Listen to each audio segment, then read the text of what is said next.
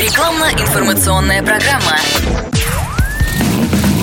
Под капотом. Лайфхаки от компании «Супротек». С вами Кирилл Манжула. Здравия желаю. Обычный автомобилист, как правило, понятия не имеет, до каких температур разогревается масло в работающем двигателе его автомобиля. Я, например, до недавнего времени даже не думал об этом. А это надо знать, ведь при определенных условиях смазка может потерять защитные свойства, что приведет к капитальному ремонту мотора. Средняя температура масла в моторе достигает 90-105 градусов. Отклонение от этой нормы влечет за собой неприятные последствия для силового агрегата. При этом низкие показатели прогрева смазки менее опасны, чем высокие. Обычно температуру вспышки лубриканта указывают на этикетке канистры. Производитель приводит этот показатель в обязательном порядке, ведь у каждого вещества есть свой порог закипания. Однако, чем качественнее присадки, тем меньше вероятность, что расходник подведет.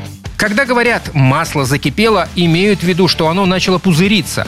От этого возникает процесс образования накипи. Она смешивается с отложениями, которые уже есть в моторе, и забивает зазоры между деталями, а также остается в масляных каналах. Да и сам лубрикант уже не способен выполнять защитные функции – так в двигателе появляются задиры, а в худшем случае смазка превращается в черную жижу и агрегат ломается. Мотористы выяснили, что опасная высокотемпературная зона начинается в районе картера двигателя после 150 градусов. В зоне поршневых колец после 230 градусов, а в головке блока цилиндров при 310 градусах. Кажется, что бояться нечего, ведь многие производители указывают температуру воспламенения масла 230-240 градусов. Однако реальные показатели могут быть гораздо ниже. Это зависит и от состояния двигателя, и от его конструкции. Если агрегат системой надува, а рядом с картером проходит раскаленная труба выпускной системы, то перегрев смазки легко может произойти. А если на лубриканте еще и экономили, то беда практически неминуема. Чтобы избежать беды, советую мне экономить на масле и при каждой замене лубриканта промывать агрегат. Для этого, кстати, отлично подойдет длительная промывка Супротек Апрахим. Ну а кроме этого, надо обязательно обрабатывать ДВС по технологии компании Супротек. На этом пока все. С вами был Кирилл Манжула.